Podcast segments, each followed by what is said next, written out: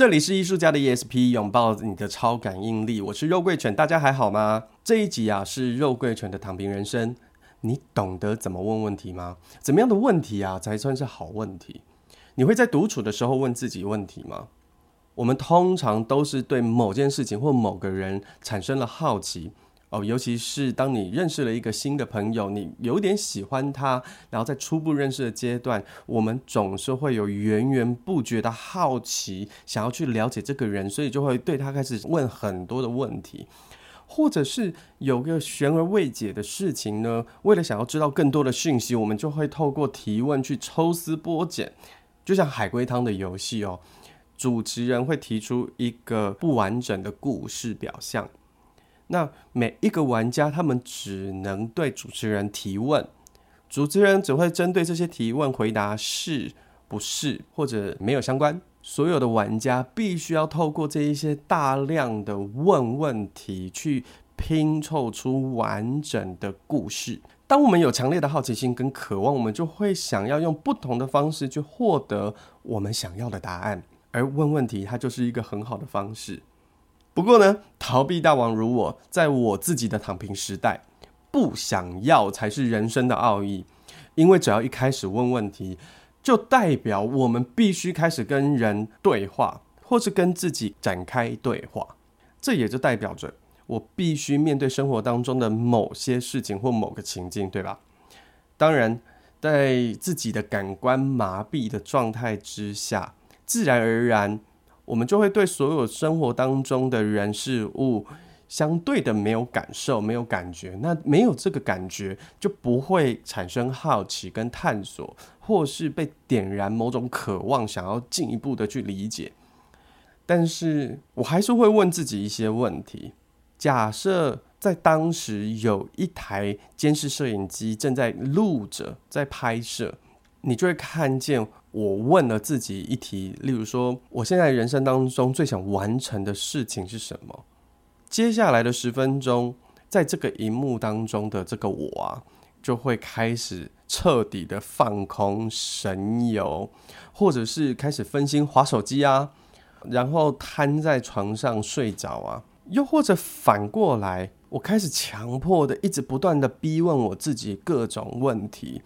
但是没有一个问题问在点上，这一些话题都没有办法真的深入下去。我在前一阵子去了一趟花莲工作，呃，主要是带部落的妈妈们他们去做表演工作坊。但有意思的是，我这一次有机会跟在地青年一起上课，在其中一堂课呢，我设计了一堂戏剧课，主要的核心就是如何问问题。我会想要设计这堂课，最一开始的起心动念，其实是因为我发现说，这一群呃在地青年，他们未来可能是有会要做文化工作。那在做文化工作的过程当中，你就必须有很多的田野调查嘛。那在面对他们的前辈或是长辈的时候，问问题，它就是一个很必要的事情。好啦。那我们要怎么问问题，以及怎么问对的问题？我想了很久，我觉得这一切都得要先回到自己身上。所以呢，我最后在课程当中，我设计了几个题目，然后让学员们他们随机去抽取这些题目，并且把它念出来。例如说，有一个题目是：面对压力时，逃避总是很有用。我就会先请抽到题目的人先表达自己对这个问题的看法，然后再请其他人表达他们自己的意见。当如果有意见相左的状况出现的时候呢，大家通常都会忍不住立刻想要反驳跟辩论。就拿这一题来说好了，有一些人他们会认为说逃避是很必须的。但也有些人是完全不以为然，他们觉得啊，面对压力，你就是要直接当下处理这个问题，然后把压力消灭掉，他就不会有压力了。因此，我就请其中一位同学在表明自己的立场后，立刻就必须要用一个问句去对持相反立场的同学提问。而在这整个过程当中，我发现了一件非常有趣的事情。就是我们总是急着想要证明自己的想法，或是反驳别人的论点，而这些话语的背后常常带有非常大量的情绪。但是，当这些讯息它必须要被转成问句的时候，大部分的人脑袋就懵了，很长就会愣在场上，不知道该怎么提问题，而提问就会开始演变成为质问。例如说，主张遇到压力不该逃避的人啊，他们就可能会质问另外一方说：“你在遇到压力就逃避，难道问题就会解决吗？”而另外一方马上就要回击回来说：“你从来都没有那么一刻、那么一秒钟想要逃避吗？”质问的这个形式，好像在这样子的对话当中，是相对比较容易的提问方法。问对的问题，真的非常非常需要练习。而当你开始练习问问题之后，你知道，在宇宙的某一块，好像有一个创意的资料库，那它好像就开始跟自己打开了一个通道，而它也打开了我们跟自己内心对话的大门。它让我们对生命保持好奇心跟幽默感，也就是说，如果我们能够对自己、对生活的一切保持着好奇，那其实我们就会开始有动力想要去探问更多的细节。但实际上，我们到底应该要怎么做呢？在李崇建老师他书写的萨提尔的对话练习，我觉得它就是一个非常好入门的一本书。他在书中写到，人类的成长过程受限于思维、经验和文化，看待问题成了固定模式。我们只是想要解决问题，而非好奇问题的成因。你知道吗？这一句话道破了在我们生活当中啊，问问题是需要练习的主要原因。作者认为，好奇心是倾听的重要元素。是沟通的起点，是改变的缘起，是接纳的开始，是生命力的发軔。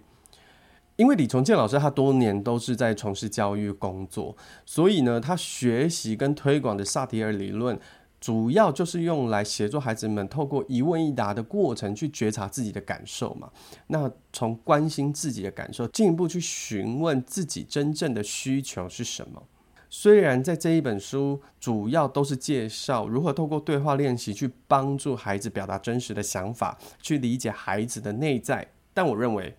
这本书其实很适合我们每一个人把自己就当做那个小孩，自己对自己去做提问的练习。在这本书当中，最主要的概念是心理学家萨提尔女士提出的冰山理论。我们每一个人都有一座冰山，你可以去想象海平面上有一座冰山，在海平面上被我们肉眼就可以观察到的那个冰山，就是我们平常在生活当中所有种种的表象行为。举个例来说，我有一件很重要、很紧急的要处理的工作，但是我却刷手机、看短影音，这就是我们常常看到的这个表象的行为。OK。如果想要知道我为什么明明有很紧急的事情，但却不去处理，那就必须找到方式去聆听，去看见海平面下没有被我显露出来的剩下的那一些冰山。但是要怎么看见呢？这也就是作者推广可以用有效的提问对话来去真正的理解一个人的外在行为，它背后真实的原因。作者在书中也一直在强调，问问题是需要练习的，不是每一个人第一时间就能够问对的问题。而我在读完这本书之后，觉得在练习问问题的时候，有几个蛮重要的原则：第一，不要试图去解决问题；第二，试着学习同理对方的感受；第三，诚实的面对自己。第四，试着去连接自己的渴望。萨提尔女士她曾经说过：“问题不是问题，如何面对问题才是问题。”在我们的成长跟社会化过程当中，我们已经很习惯用解决问题的逻辑去面对事情。一件事情来了，出了什么问题呢？它的问题根源在哪里？有怎么样的解决方案？一二三四五，好，处理掉，完成。下面一位。在处理一些事情上面，用这样的方式真的很好用，但是在面对人的问题，这样处理常常都会碰壁，因为我们只是在处理最外围的事件，但是这个人的底层真正的需求其实没有被听见，也没有被满足。而且，当我们只是想要找到问题、解决问题的时候，我们会不自觉的只在乎事件，而不是人的本身。那我们的焦点就会从关心人转移到了关心事情。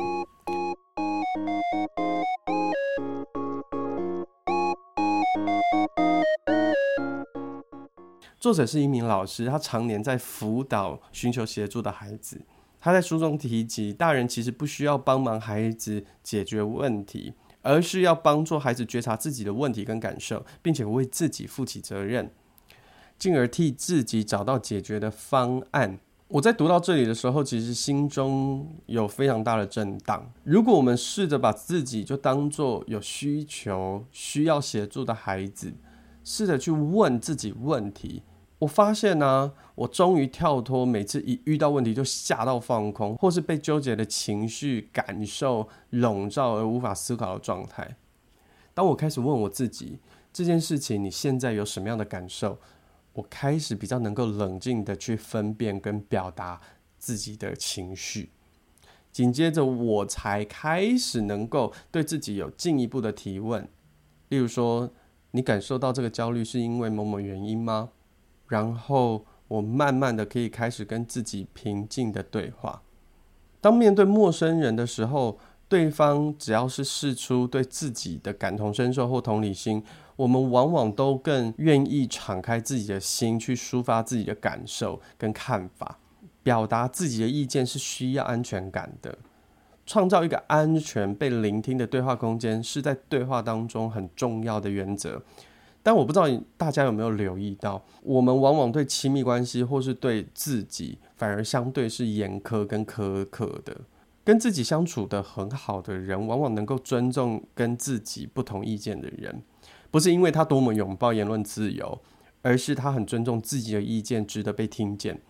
相对的，其他人的意见也是。我觉得同理心的养成啦，不是嘴巴上说说说啊、哦，我明白你很难过，或者是遇到这件事情我也会很生气，这样子就可以的。最简单的方式其实就是不带任何的评价，跟对方在一起，就像好朋友来哭诉说自己失恋了，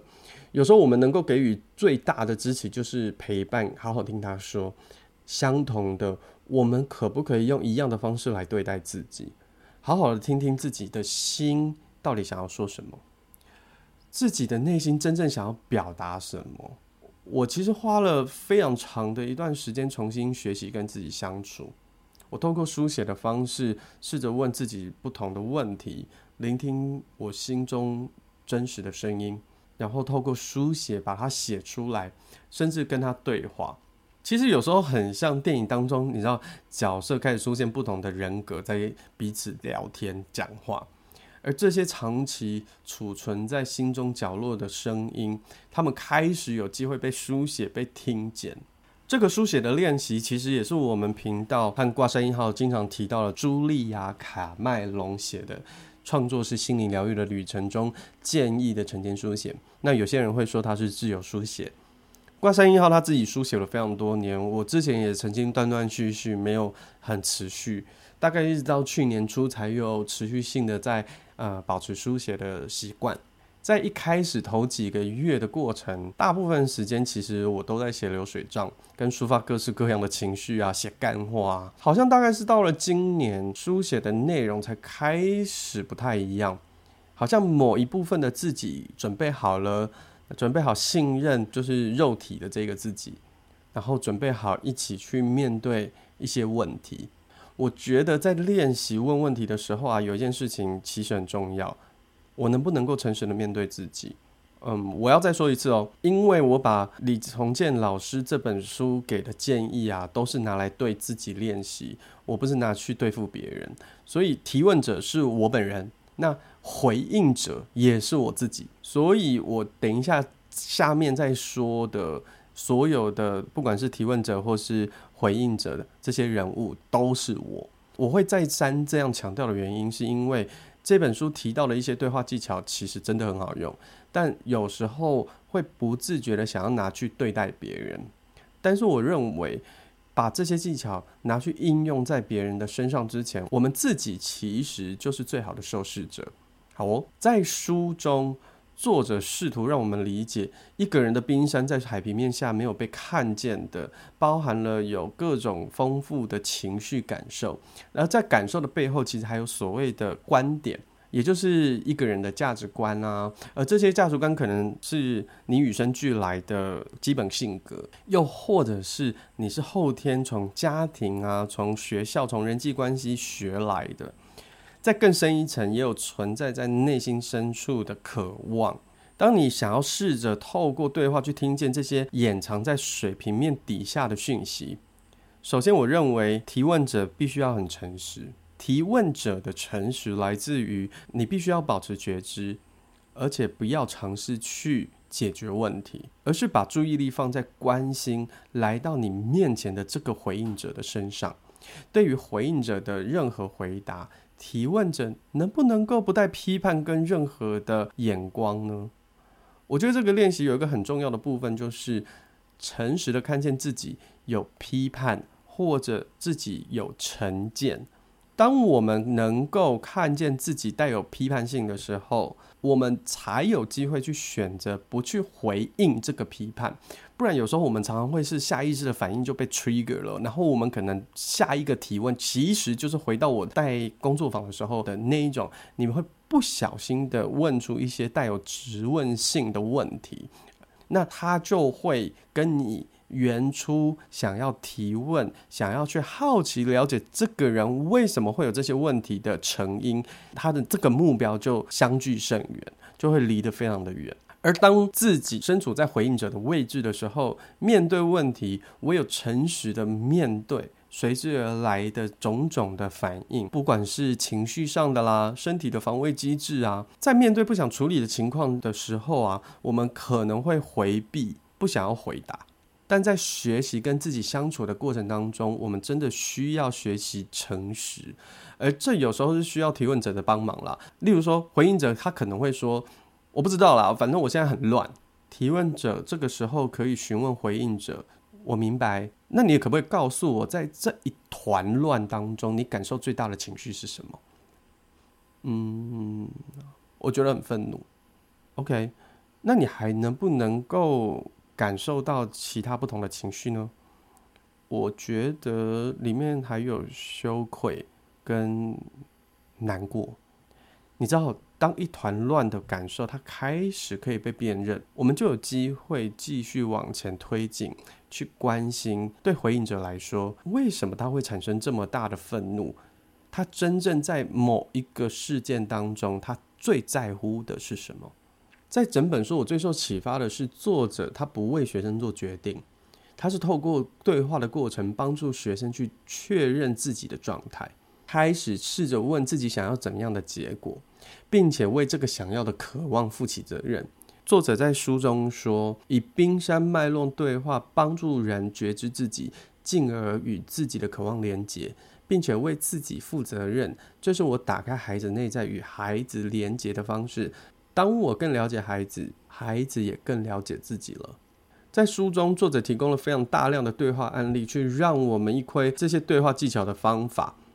但是对我来说，我看见的是，当我们能够越认识自己、聆听自己，我们也能够开始跟自己的内在相处，和自己的渴望连接，更能够为自己真正想要的生活负责。